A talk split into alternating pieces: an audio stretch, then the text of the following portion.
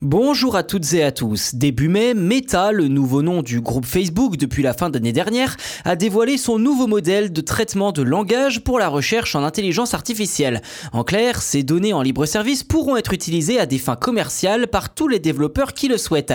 Cela pourra aussi bien être pour automatiser un chatbot, traduire des textes ou bien écrire des fiches de produits en plusieurs langues. Open Pre-Trained Transformer, c'est le nom du modèle que Meta a rendu public dans le domaine du langage il y a peu.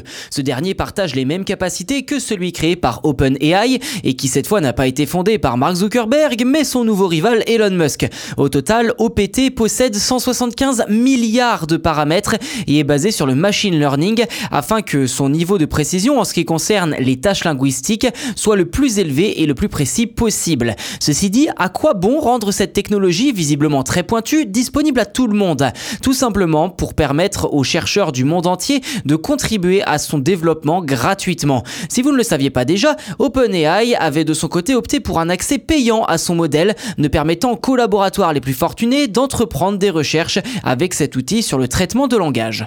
Je cite Meta, « Nous croyons que l'entièreté de la communauté de l'IA, les chercheurs, la société civile, les législateurs et l'industrie doivent pouvoir travailler ensemble pour élaborer des lignes directrices claires autour d'une intelligence artificielle et des modèles de langage volumineux et responsables. » Fin de citation. Concrètement, le groupe Meta a publié l'entièreté du code d'OPT et un cahier de bord servant à documenter le processus d'entraînement de l'IA, contenant déjà 3 mois de recherche entre octobre 2021 et janvier 2022. Un répertoire également de tous les bugs, des crashs et des reboots.